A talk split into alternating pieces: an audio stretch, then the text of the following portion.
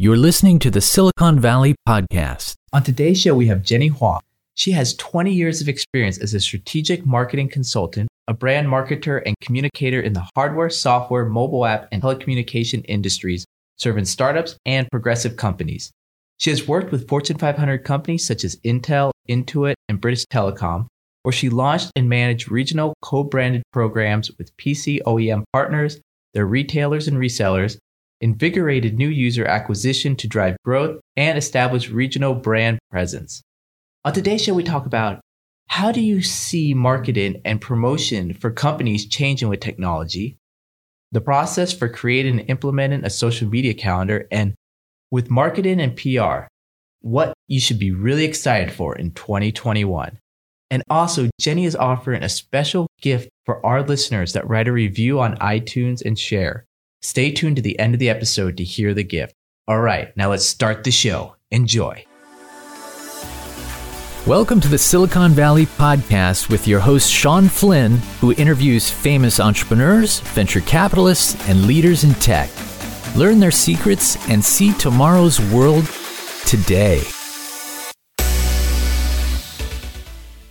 Jenny, thank you for taking the time today to be on the Silicon Valley podcast. Now, for people at home that may not know this, Jenny wrote an amazing article about the show that's been featured both online and the print version of a local newspaper here in Silicon Valley, and it's gotten a lot of attention.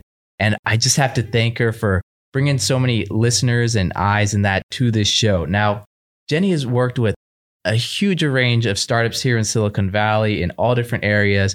Her career is absolutely fascinating. But Jenny, could you tell our audience at home a bit about your career up until this point? Hey, thanks, Shawn. I am excited to be here. Really, thank you for that amazing introduction. It was great working with you. You know, I have an interesting journey. I'll say that I started in technology marketing. I was working in the corporate world. The corporate world actually gave me a lot of experience that I was able to take it to my own journey. I think my journey in the last 15 years has been working on my own, being my own boss, working with a lot of amazing startups that really taught me a lot of lessons as well as really helping me enrich my experience understanding the entrepreneur community. Having walked there in their shoes, I could feel the struggles, I could feel the triumphs. When they get funded or when they've actually launched, I was tremendously excited. It felt like giving a birth, right? I don't know why. I just love launching company you know, because there is something in it that you spend so much energy. The end results, if it's great, you just feel like, wow, you just gave birth to something. So when you're helping these companies launch, what's your kind of role in that process? Are you doing sales? Are you doing developing? What focus is for these companies? Yeah, for a lot of the early stage startups that come to work with me, they're usually at a stage of conceptualizing their product. Some of them don't even have a product in the marketplace. So I work a lot with more around the lean canvas. Go into more detail for us what the lean canvas is. It's like a one page business plan. It allows you to look at your idea and how to formalize that idea and turn it into a real business. When you create a product, you have a product you love, but you also want the product to sustain and make profits, uh, support your lifestyle, and grow it, right? That's kind of where I focus a lot of energy with a lot of the early stage startups on.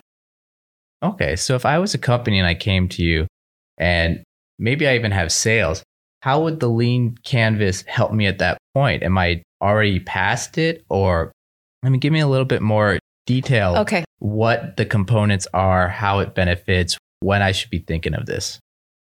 You know, some companies actually don't even have a lean canvas to start with and they have a product in the marketplace. But I think the lean canvas is a good foundation for a startup who has an idea that you can actually take it out and test the market and trying to find product market fit. I work with a lot of steps to define the foundational pieces. What is this product? Who's this product for? What are the pain points you're trying to solve? What are the three possible solutions? Because some products could address one market segment and some could have three different market segments. But you had to pick which one you want to start with first, right?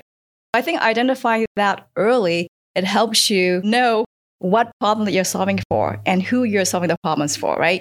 You know that you need to know the pain point in order to really address what people are feeling, whether your solutions is the right fit. So when you're working with these companies, if they say this is the direction we're going in, this is what we think we're solving, but you say actually that's not a pain point. A real pain point is this over here that you could solve. What's that conversation like? Will they pivot or is there just a kind of an argument, a fight there? I don't think we need to go into any confrontational, confrontational, uh, what do you call it, the uh, protocol. It's as a conversation asking the founder and the startup to maybe they need to go back and take a look the market segment, do a little bit more deeper research.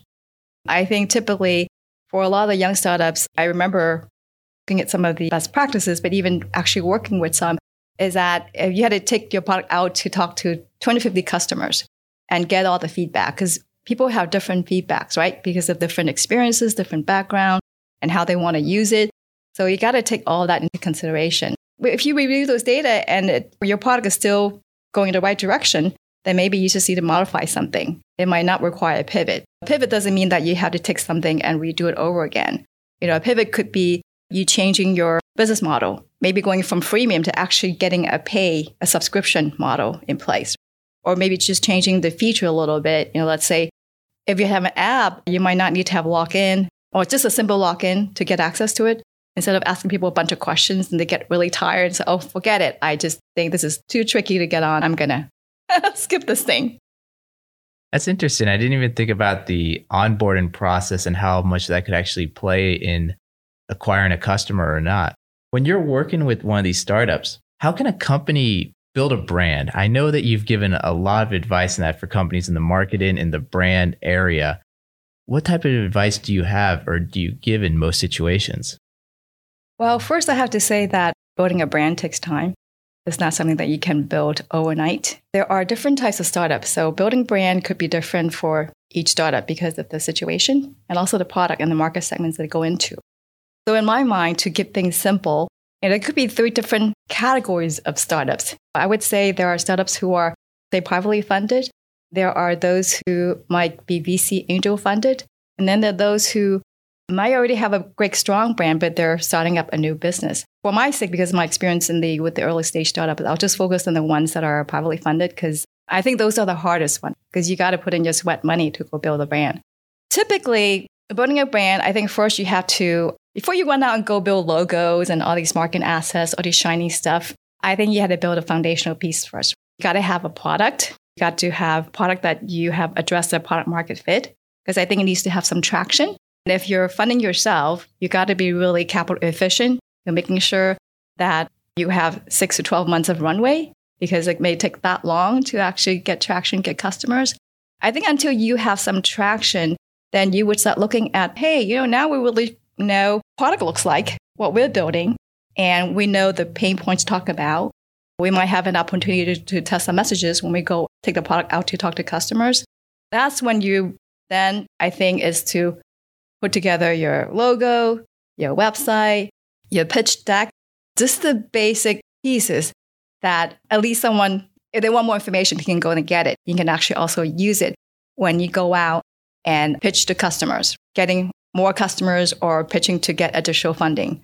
At that point, I think your brand is still kind of like in the baby stage. It's kind of like a baby is in the baby stage. And as you go out and get more additional customers, I would say before you go to 1,000 customers, I think you should focus your brand activities around doing more of word of mouth, working with influencers who really believe in your product and have them go out there and be the evangelizer, kind of like be your sneezers. I call them who can sneeze the furthest for you. Also, just build using organic social media. I just think that you don't have to throw tons of money to, to build a social buzz. I just think you have to make sure you manage your capital efficiently because otherwise you'll be running money before you can actually go build your brand. Just use those mechanisms to get those fundamentals going first. If you can use the influencers to help you do the advertising, that's the best kind of advertising that you'll get. And at that level, I think you know, your brand is setting some awareness, some buzz. You know, as you grow, get more traction, when you get to 1,000 customers, I think that's when you can put a little bit more fire into this product. Now you can go actually maybe do a little bit more social media advertising, Google ads, and even ratchet up your speaking opportunities. And I think because those media can actually help you scale, they can do much better job in terms of targeting, most bang your bucks for the money that you put in.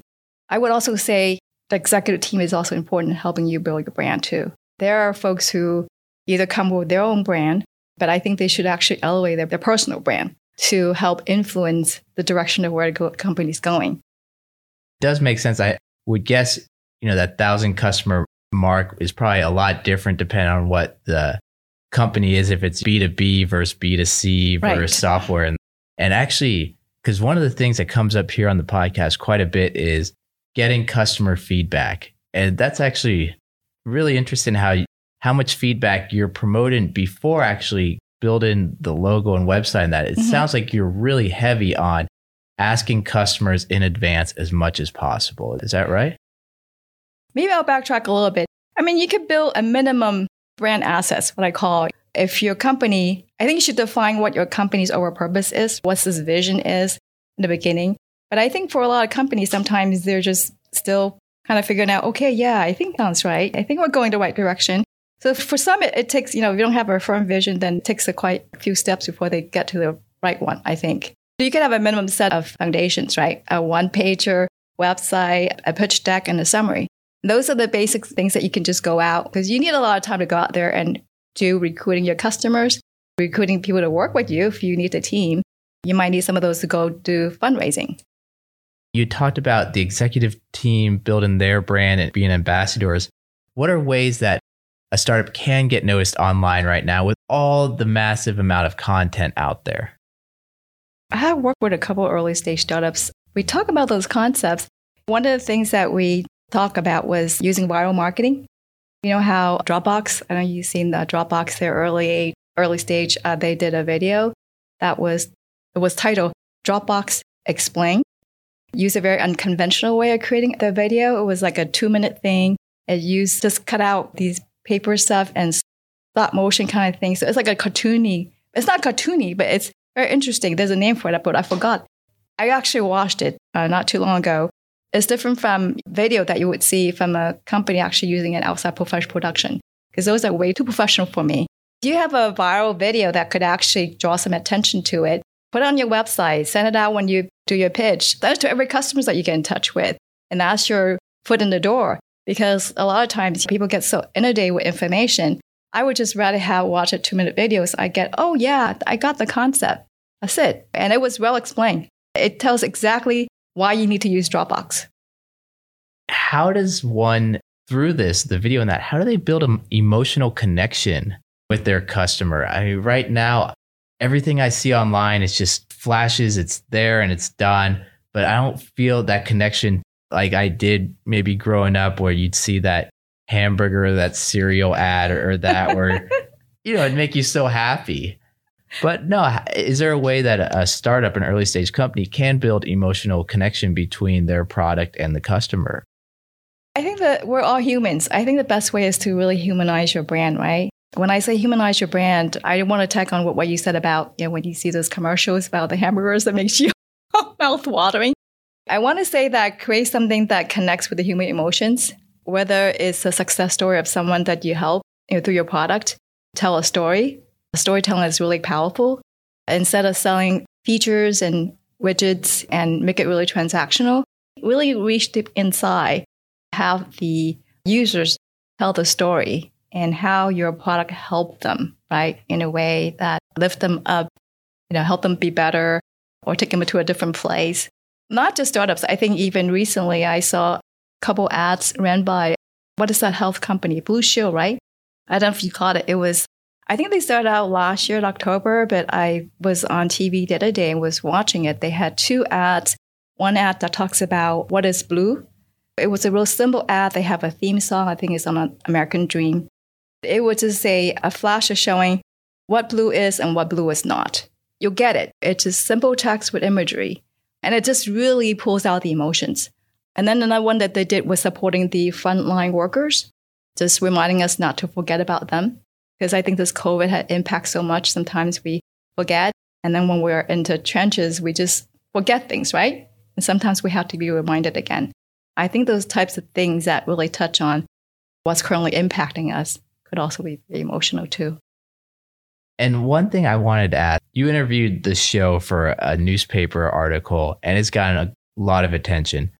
How can a startup reach out and get interviewed for articles, how can they get some media attention for them without paying the big dollars to a PR company? That's a good question. For startups, if you want to be interviewed by a publication, I think first you have to look at your product and what market you're in. Go and do a little bit of research, see uh, what publications writing topics that closely related to your product. You should also make sure that your topic is kind of newsworthy, right? Because if you're a market providing product that is serving or solving immediate needs or a near future need, it meets the trend. Think about kind of the newsworthy angle, right? Is this the right timing for it? And also the right timing for your companies to get that kind of exposure. You know, I would say uh, a lot of publications, the way there are group is there are local publications. There are publications that reach the regional level, and also there's some that are national. So I think if you want to sort of uh, manage exposure a little bit, you could start with some local regional, go to the bigger ones as you get better. And when you look at publications, you really study their editorial calendar. You know, they all have one. It's on their website and kind of see what they focus on.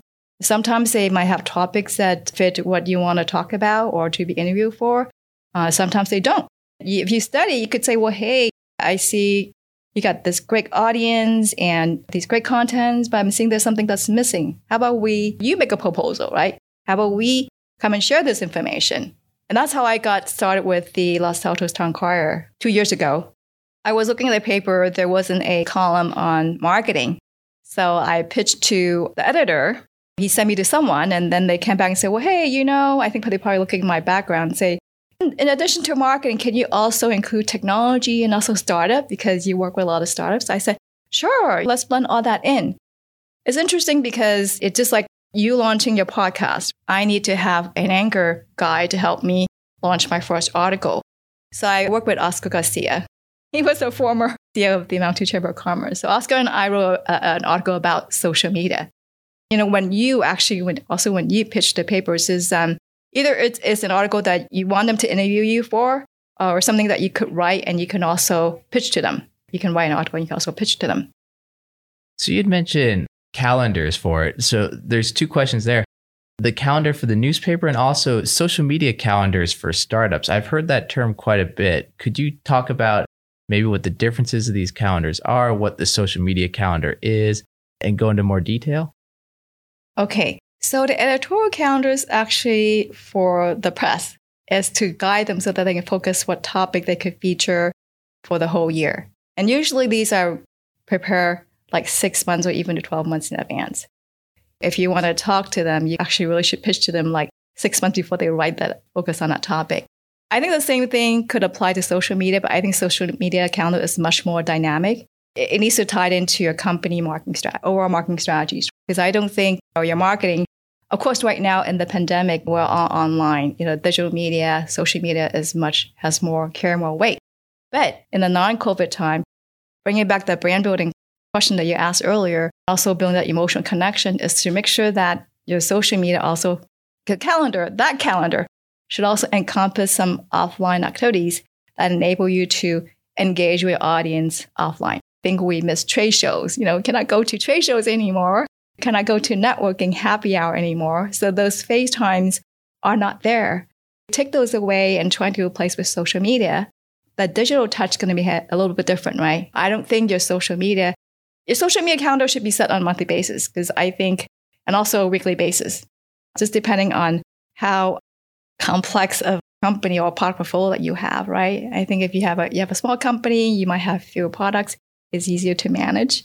But I think if you have multiple, I think laying out a social media calendar would benefit your team because you're going to need to assign people to focus on it. And depending on where you're playing, right, in social media channels, there's like up to 10, 20 different ones. I think the main ones is depending on if you are B2B or a B2C company, LinkedIn, Twitter, Facebook, Instagram, Pinterest, YouTube, Reddit, some of those things are still are really relevant because they have eyeballs right now. They're really mature uh, channels.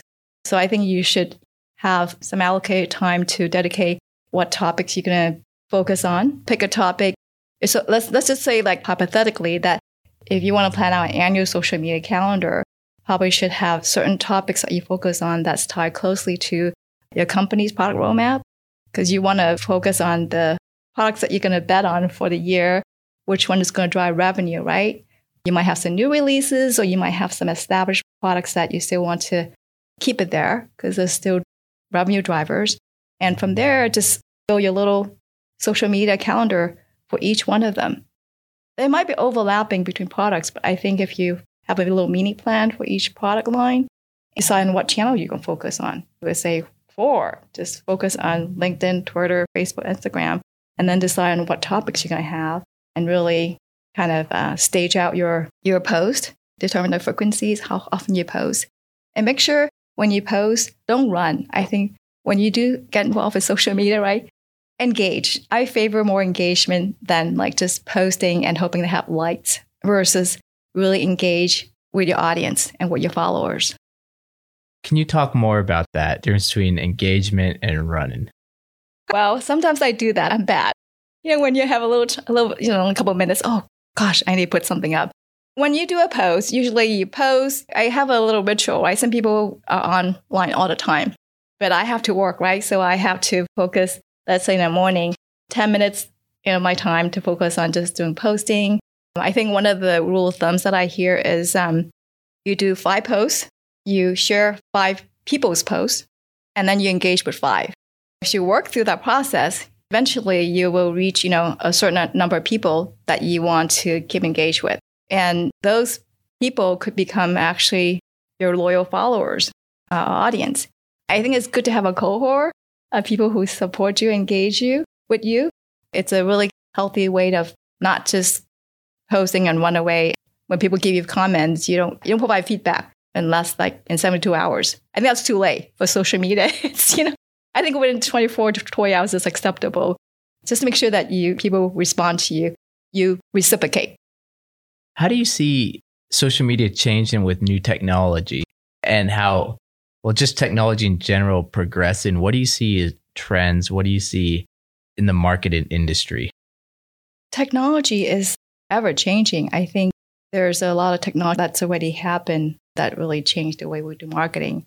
I just remember the first time I used the chatbot. Go to someone's website, you can't even find their phone numbers, and all you do is a chat box there. I think that technology has also improved. It's actually helping businesses to be smarter, to service our customer better, to help us actually weed out the customer in the funnel, the people who are adopters and the people who are more interested. So it helps the, a business to be more efficient. There are technology in social media, I think Facebook, pixels that you can install on your landing page to allow an advertiser to go back and retarget the audience actually stop by to look at the information. So I think it allows the marketer or the advertiser to actually make better use, efficient use of our investment. It allows to be more personalized and more targeted where we spend our money and whether that is actually going to help us do conversion. So I think over time, it allows us to you know, have better leads in the funnel that we can actually convert them. You know, have a, a higher probability of converting them because you're getting better leads because you're messaging, the personalization is actually getting the right people, you know, through your funnel. How do you think things are going to change post COVID with marketing? Is there going to be a change in the industry? Aren't we going through a change right now? How are you seeing things kind of play out? You know, the technology will always be here. I think the ones who has been accelerated, like podcast, I think it's going to be even more accelerated, right? Because people, once you get familiar with using the medium, you liked it, you know that it benefits you, you're going to continue using it, right? Because we are creatures of habits. Once you used it, you like it, I don't think it's going to drop. I think it's going to add more channels to what we already have. I also think that some of the technologies like voice search, is interesting because that's already happening before COVID, right? I think COVID encouraged those behaviors that we need to shop more online. We need to do more search online. Some of us want to type it. Some actually want to talk to, on the phone and just ask for directions or ask or search for information. I do that with my Google. I have an Android phone, right? You have iPhone, so you can ask Siri, right? And I have Alexa at home. I talk to Alexa, right? So these things are getting smarter, and that means for companies and marketers, information on a website, I think even the content and our social media needs to be a little bit more conversational. because people are going to be, they're not going to say, have this keyword that stuck my head. They're going to search for things in phrases. And that's already happening. But I actually search things in sentences. I actually, you know, a, a question with more than seven words. Basically, making sure that your content is in conversational, that you have some tools, that that's actually tools out there help companies identify what are some keywords or mentions that the consumers are talking about in the social media space. And they can actually provide you those data, those information so that you can use it to help you create better messaging, more relevant messaging, more personalized messaging. And I got to ask, I mean, you've worked with so many startups over the years. Can you share a few of the stories of some of the companies that you've worked with? Yeah, I wanted to actually talk about two. The folks I also interview for the LATC, uh, Los Altos Town Crier. I work with R, S and R. It's supposed to be our community. It's a company that launched by two tech veterans. They're also entrepreneurs themselves. They've actually wanted to bring back a sense of community in the digital age. I think you probably remember Mr. Rogers, who's the guy who loves to, you know, hang out with your neighbors and being really nice and friendly. So they really want to bring that sense of community belong back into the uh, cities and towns. We get connected with the businesses, with the, the local organizations, with the folks in our community. Just think about if you go to the next town, do you know what's happening?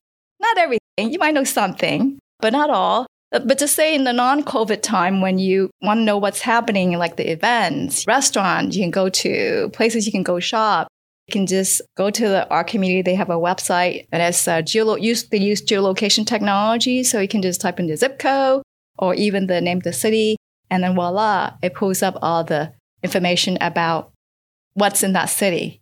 The retail shop, the restaurants, uh, museums to go to, business services. You need to like bring a dry clean there and get a dry clean back the same time, the same day. So it's all there. I think it it's an interesting thing because I was talking to the founders and we compare notes and we said, well, you know, I use Facebook, I look at Yelp and Facebook, I just get inundated with all the different feeds. I like companies, but they all, you know, just type and you have tons of information nonstop. And then if you miss something, you had to go back and find where, where did it come from?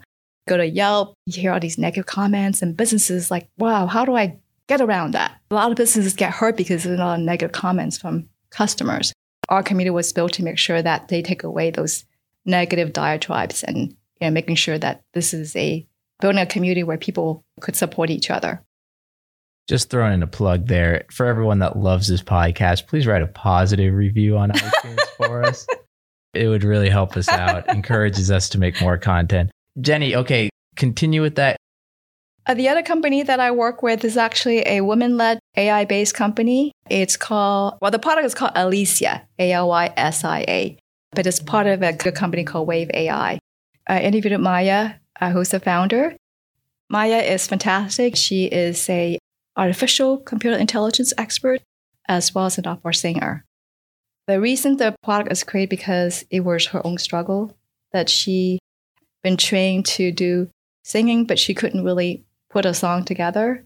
So that was her own pain point. So she basically turned to a research project, but eventually kind of commercialized the whole concept. So Alysia, the consumer product, was born so that it actually enabled all kinds of music lovers to be able to use the app and create original music. And it, they use AI algorithms to help you generate the top line melodies, the lyrics, the vocals, it's really fun. I use it. I also use other folks, and I thought their apps is the easiest because sometimes some apps the way they're built is not very intuitive. I think they've done some really great work. I think it's really an interesting product to use, especially during this time because music things is to help us offload just the anxiety is just being in this pandemic. really. So you're working with all these companies. You've written about a ton of companies as well. What excites you for 2021? Okay, 2021, I think a lot of has to do with how this COVID 19 progressed. I have some of my personal plans. Wanted to expand some of my speaking engagements. So I'm really excited for some of the training classes that I'm going to be t- putting together. I have some materials on lean canvas and personal branding, which I'm, I'm going to brush up a little bit really push it out and try to make it like a evergreen series because I think those are topics that people I need all the time. It there's no season behind those topics. I'm also excited about a lot of the features that companies are pushing out in a sense that they're trying to add to the digital touch. Remember we talked about the digital touch? We're all humans. You know, we have our five senses, right? So what's missing now is we can see, we can hear, but the touching part, the feeling part, the is missing. So there is a an app called Clubhouse that I'm excited about. I think you probably have read about it. It's being funded by some big tech investors, but it's in beta mode. It is what is called a uh, audio social network. They have virtual rooms that can go into and you can have conversation with people. Right now, the app is in beta mode. It's like they only invite celebrities and influencers. So that's good, right? They're kind of doing it right. Make it by invitation is very special. And they already have like a $100 million valuation behind it. That's cool. But on the other hand, I just, a lot of the social media companies are doing some great stuff, right? There are enhancing their product by enabling having more virtual room meetings, like the Facebook Messenger. A lot of the apps, like I'm not endorsing Facebook or Instagram or anybody, but they're just making the user experience more friendly. The apps you can actually shop within the app. So you don't have to have a third party app to go, e-commerce app to plug into your ad or in your on your website to do that. So if you advertise, you could actually, and you have a, a shopping site, you could actually buy within the app. So I think there's a lot of technology out there that's making the user experience more integrated, helping advertisers be more efficient, the way how we target, personalize the customer experience. I think those are the exciting things. It seems that we keep going back a little bit to the user experience and the user interface. How important is that for a startup or a company to focus on that at the beginning while they're getting all the customer feedback? I think getting user experience is important, especially if you have a website or an app. But even if you have a hardware product, it might be different things that you're looking at. But I think people need to be able to take away that having it be intuitive and easy to use. Well, think of Apple, the way how they create their products, right? I'm not an Apple fan, I'm Android. I just think of, I actually used the Mac before I was converted to Microsoft using the desktop. But I love the product, right? It was just really user friendly. It's like a one button touch. And, and even the things, the icons that they put in there is intuitive. So a lot of big companies who have money, they've actually bring in customers and do user experience, like research, right? Before they launch product. For a startup, you probably don't have that kind of money, but I think you can still gather a small group of people who are willing to give you feedback in exchange for a barter deal. You can give them a product usage for free or something, right? But I think feedback is important. And the feedback loop should be really ongoing. It's not like, because I deal with a lot of the software companies, because, you know, software companies have a lot of releases. Each time before a new release, you have customer feedbacks. You always constantly have this feedback loop so you can constantly just improve your product over time. You might not meet all the user needs, but at least you hit the minimum and things that are, it's make a difference between you and the next guy. And Jenny, is there anything that we missed today that you think our audience would benefit from? Okay, Shawn. You know, I want to go back and talk about, touch a little bit on personal branding. And also one other point that's outside of this. So I have two. You asked one, right? In my mind, for startup, before you even start your company, I think the guys who are the visionaries have an idea before you even have that itch is to really focus on building your personal brand.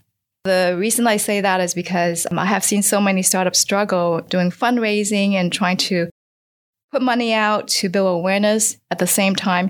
Also need to spend money to invest in developing the product because that's very costly. I think I would rather that you do it before your product development is to kind of get ready for that, right? And personal branding just means that I think uh, we all have to be on social media, whether it's social media or going out there doing some speaking or even writing an article. Share those knowledge. By sharing knowledge, people will look up to you and you automatically sort of become this authority. Having authority gives you the credibility, that runway when you eventually go out and pitch your product. I think it makes it easier because then people would have heard of this name, even though is they know you personally, but they trust you. I think trust is like the biggest thing to me for a startup to build. I don't think we're all very trusting people these days, right? Because I think consumers don't even trust advertising. They trust referrals. That's why all these review sites popped up. But if you have a strong brand, a strong presence, it makes things so much easier if you go out to recruit customers, your first early adopters. Because every time I hear people say, well, how do I trust this brand? How do I know it's safe? And if you have a strong brand, you can actually recruit good people to work on your team. I think it's very important. I think some VCs don't even want to fund a company unless you have two people in your company a CEO and a CTO. You cannot be everything. We don't have experts, a whole spectrum of expertise. You got to have the right team on board. I think that's very important. A team that complements each other in your skills. You can be confrontational, disagree, but you need to work together as a team. And then I think having a strong brand will help you do fundraising. As much as a lot of companies want to put in their own money, at some point it's going to run out unless you have another income stream coming from somewhere. I think some of those do, some folks do. Then at least you have some runway. But I think having a strong brand really help you in those three areas getting first customers, recruit great team, and have some money to go build your product and get some awareness going. Slowly build your brand. The other thing I want to say is just working through with a lot of startups, I think you need to prepare before you get onto uh, your entrepreneur journey. I think it's exciting to launch a company, to launch a product. You have to be mentally ready. When I say that mentally ready is the mental aspect and the physical aspect because fundraising, launching a business could be very exhausting. you know, at times it's not always hunky dory, right? There will be ups and there will be downs. And you will be tested through the valleys, right? The ups and downs. And I think if you are mentally strong, prepare for it, you can overcome those and you can help your team overcome those and you'll be coming out stronger. That's great advice. If anyone wants to find out more about you, get in touch with you, what's the best way to go about doing it? Well, they can uh, visit my website. It's www.jenny, J E N N Y, Huang, H U A N G, marketing.com. Or they can just email me, Jenny at jennyhuangmarketing.com. Great. And for everyone at home, Jenny's actually offered our listeners an amazing gift for anyone that writes a review, takes a screenshot, and emails it to me, my information, or send it to me on Twitter or any of the social medias. And that is a 30 minute free consultation for your startup, your company. So, once again, if anyone writes a review on iTunes, takes a screenshot, sends it to me, uh, my email is shawn at the Silicon Valley podcast.com. You will get a 30 minute free consultation from Jenny. All right. All right. Jenny, thank you again for your time today on the Silicon Valley podcast. And we look forward to having you on the show again in the future. Thanks, Shawn. It's been fun. Thank you for listening to the Silicon Valley podcast. To access our resources, visit us at the siliconvalleypodcast.com and follow our host on Twitter, Facebook, and LinkedIn at Shawn Flynn SV. This show is for entertainment purposes only and is licensed by the Investors Podcast Network. Before making any decisions, consult a professional.